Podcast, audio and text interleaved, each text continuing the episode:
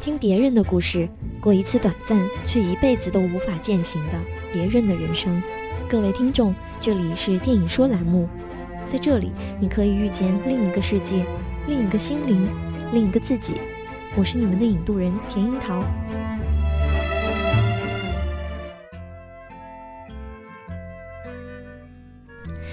最近啊，看到一部电影里说到，你有没有想过一辈子结不了婚怎么办？然后我的脑瓜子就转了起来。我虽然总是跟朋友、家人说我不着急结婚，如果可以，我也可以不结婚，但是也确实没有认真的想过，如果真的一辈子不结婚会是个什么样子。直到现在，对婚姻我也没有什么具体的概念，还是觉得是一个挺遥远的事儿。就算现在我在谈恋爱的话，可能也还是不会着急结婚。因为我总觉得结婚后的人跟未婚的人是生活在两个世界。我比较相信命运，喜欢那句老掉牙的话：“命里有时终须有，命里无时莫强求。”所以，我呢一直抱着随遇而安的态度在生活。我喜欢恋爱，也喜欢单身；喜欢婚姻，也喜欢自由。命运让我是什么样子，我现在就享受什么样子。现在为什么越来越多的姑娘不想或者不着急结婚了呢？经常有人说婚姻中的女人太委屈了，这是一种矫情和结不了婚的推脱吗？未必如此。抱着一点好奇进了影院，选的电影是《胜者为王》。啊，我只是单身，不是死了。你没猜错，我只是来看养眼的男女主角和一直喜爱的金世杰老师。只是整个过程，倩倩从猎奇心态变成了角色代入游戏。我一直渴望着有个爱我的人陪我走完这一生。我相信那个对的人，他有一天一定会接收到我的讯号，然后搭着飞船出现在我面前。只要我愿意等，剩的就先顺着呗。这个选材太过聪明，二十五到三十五岁的未婚年轻女性，大概每一个都能在其中找到自己。要硬说这是碗浓浓的心灵鸡汤的话，那么我全部收下了。说到情节，这的确是个俗套的故事。三十五岁的大龄未婚女青年盛如熙，事业有成，感情的空白却成为了家人和朋友不断提起的话题。会死啊！不结婚会被判刑。这个社会对我的歧视已经够深了，你不去直面这个世界，还跟他们一起来歧视我？面对母亲的逼婚，她有两个选择：二十五岁相爱的暖男马赛和四十五岁成熟稳重却没感觉的医生。故事的结局挺皆大欢喜的。和二十五岁的小鲜肉在一起了，不过本片并不是以技巧情节取胜，它走的是心，走的是情绪，它甚至算不上一部爱情片，而是大龄剩女们的情绪出口。诚然，爱情并不是一件必需品，没有爱情的日子，我们依旧打扮得美美的，过得美滋滋，只是我们选择把那一道悸动的心门关上了。也许因为一些过客。也许因为我们运气不够好，一直没有遇上有感觉的人。在影片的后半段，金老师作为父亲有一段超长的长镜头，大大的特写，近到都可以看见牙齿上的黑色斑驳。他演的太好了。我是他父亲，三十几年前是他来了，才让我成为一个父亲。我定是希望他幸福，真真正正的幸福。能够结一场没有遗憾的婚姻，然后我可以把他的手无怨无悔的放在另外一个男人的手里，才不至于将来我会后悔。哎呦，我当初怎么就这么样把他给送走了？爱人，对很多人来说，爱情跟婚姻不是百分百对等的，这我相信。可对他来说，这是他坚持了很久很久的一个准则。作为父亲，我就应该跟他一起去守护。只要他认定了，我就陪着他。那他如果有时候受挫了，我可以等着他回来哭一场。如果他忍着不哭，好，那我可以烧一桌好吃的给他吃。他不应该为父母亲结婚，他不应该在外面听什么风言风语，听多了就想着要结婚。他他应该想着跟自己喜欢的人白头偕老的去结婚，昂首挺胸的，特别硬气的，啊，憧憬的，好像赢了一样。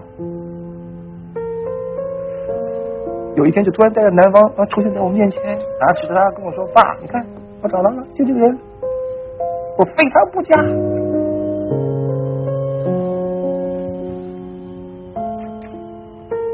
我觉得我都能想象得出那一幕。他比着胜利的手势让我跟他妈妈看，那个表情多骄傲啊！然后跟他妈说：“我就告诉你，我找得到了。”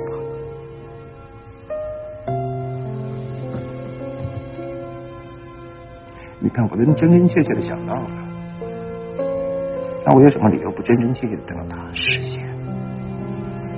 那天什么时候会到来，我不知道。但我跟他站在一起，因为我是他的父亲，他在我这里只能幸福，别的都不行。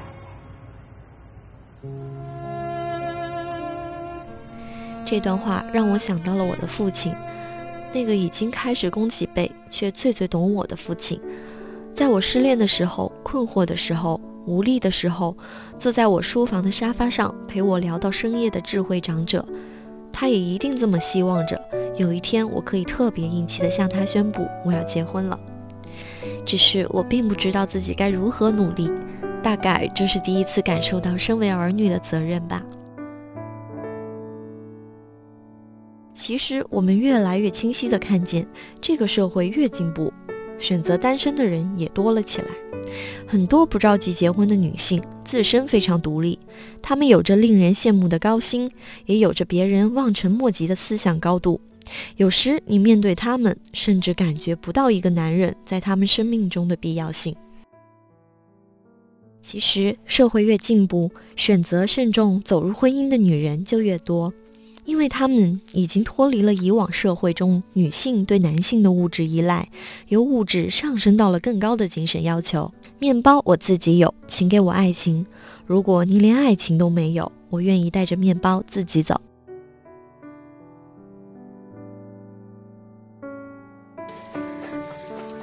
哎呦，各位大哥，不要误会，宝贝不是偷懒迟到，他刚从上海、北京旅行回来。电影《单身男女》上映于二零一一年，为追寻爱情，苏州女孩陈子欣由高圆圆饰，随男友来到香港，在一家金融公司供职，谁知男友移情别恋，令子欣备受打击。偶然机缘，他结识了正处于瓶颈期的建筑师方启红，由吴彦祖饰，二人互相勉励。子欣丢掉了关于前男友的一切，启宏也决定重新出发，并相约一周后给子欣看最新的设计图。谁知约会当晚，子欣却失约了。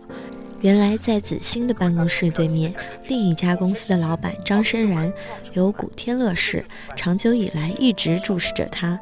在他失落期间，两人通过彩色贴纸交流，子欣也渐渐喜欢上了这个大男孩。子欣忘记了和启宏的约定，与申然约在某咖啡厅见面。而申然却睡在了另一个女人的床上，阴差阳错让三个人的缘分暂时中断，直到三年后的一天，未了的情缘继续上演。有跟你接所有女人都希望找一个能够分担家务、体谅妻子、保持忠心，并且公婆通情达理的另一半。但他们也越来越清楚地认识到，这种另一半出现的几率可能还没有女性自己创业成功几率的一半。在这也就不难理解为什么女人越来越专注自己的事业而不着急结婚了。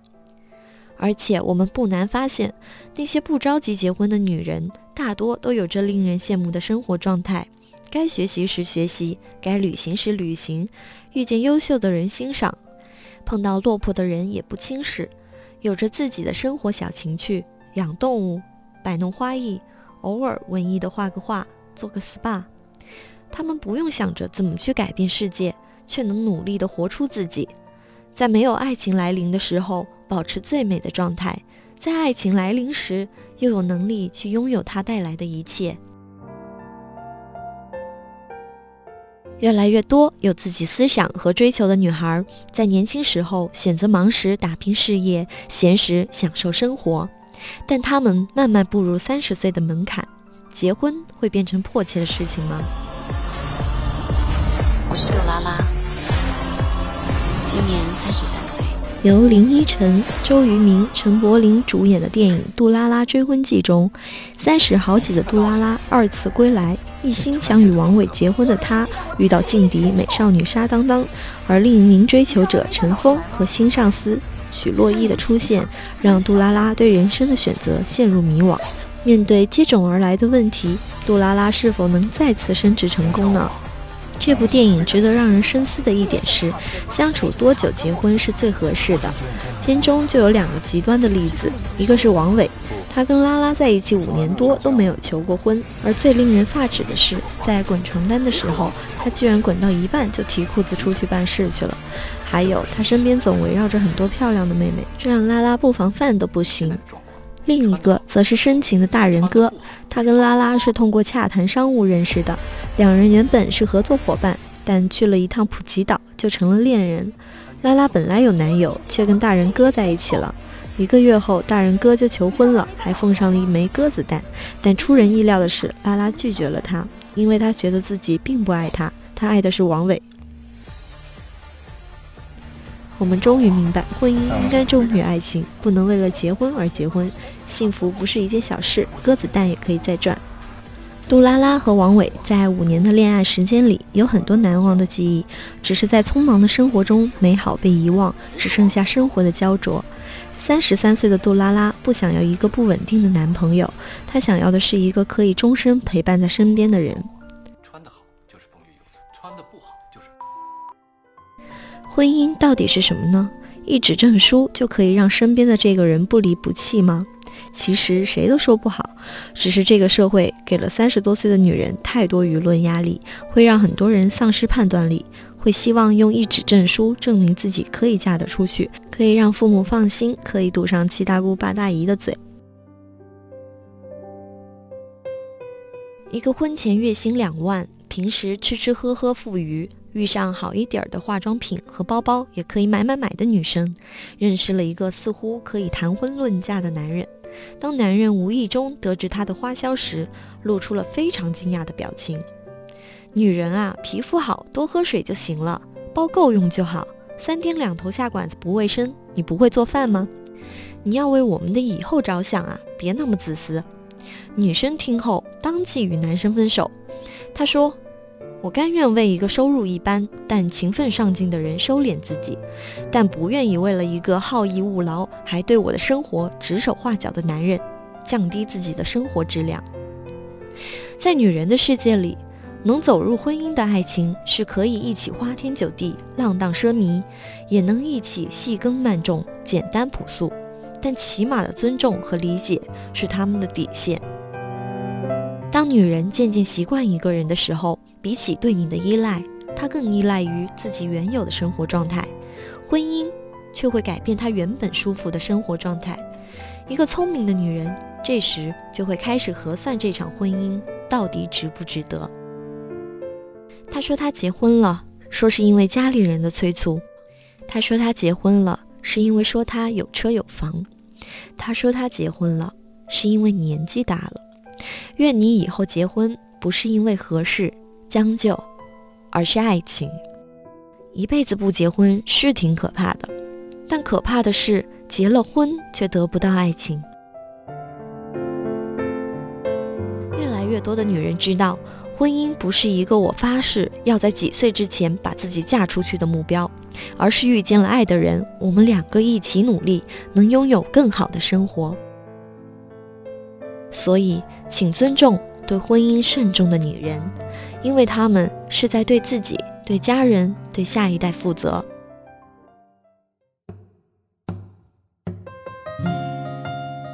最后，我想对顶着父母亲戚和社会压力急于找另一半的姑娘们说：不要着急，爱情和幸福都会来到身边。我们要做的，就是在爱情到来之前，将自己变成一个更好的自己。跟着心走是尊重自己，也是尊重生活，不将就的心态没有错。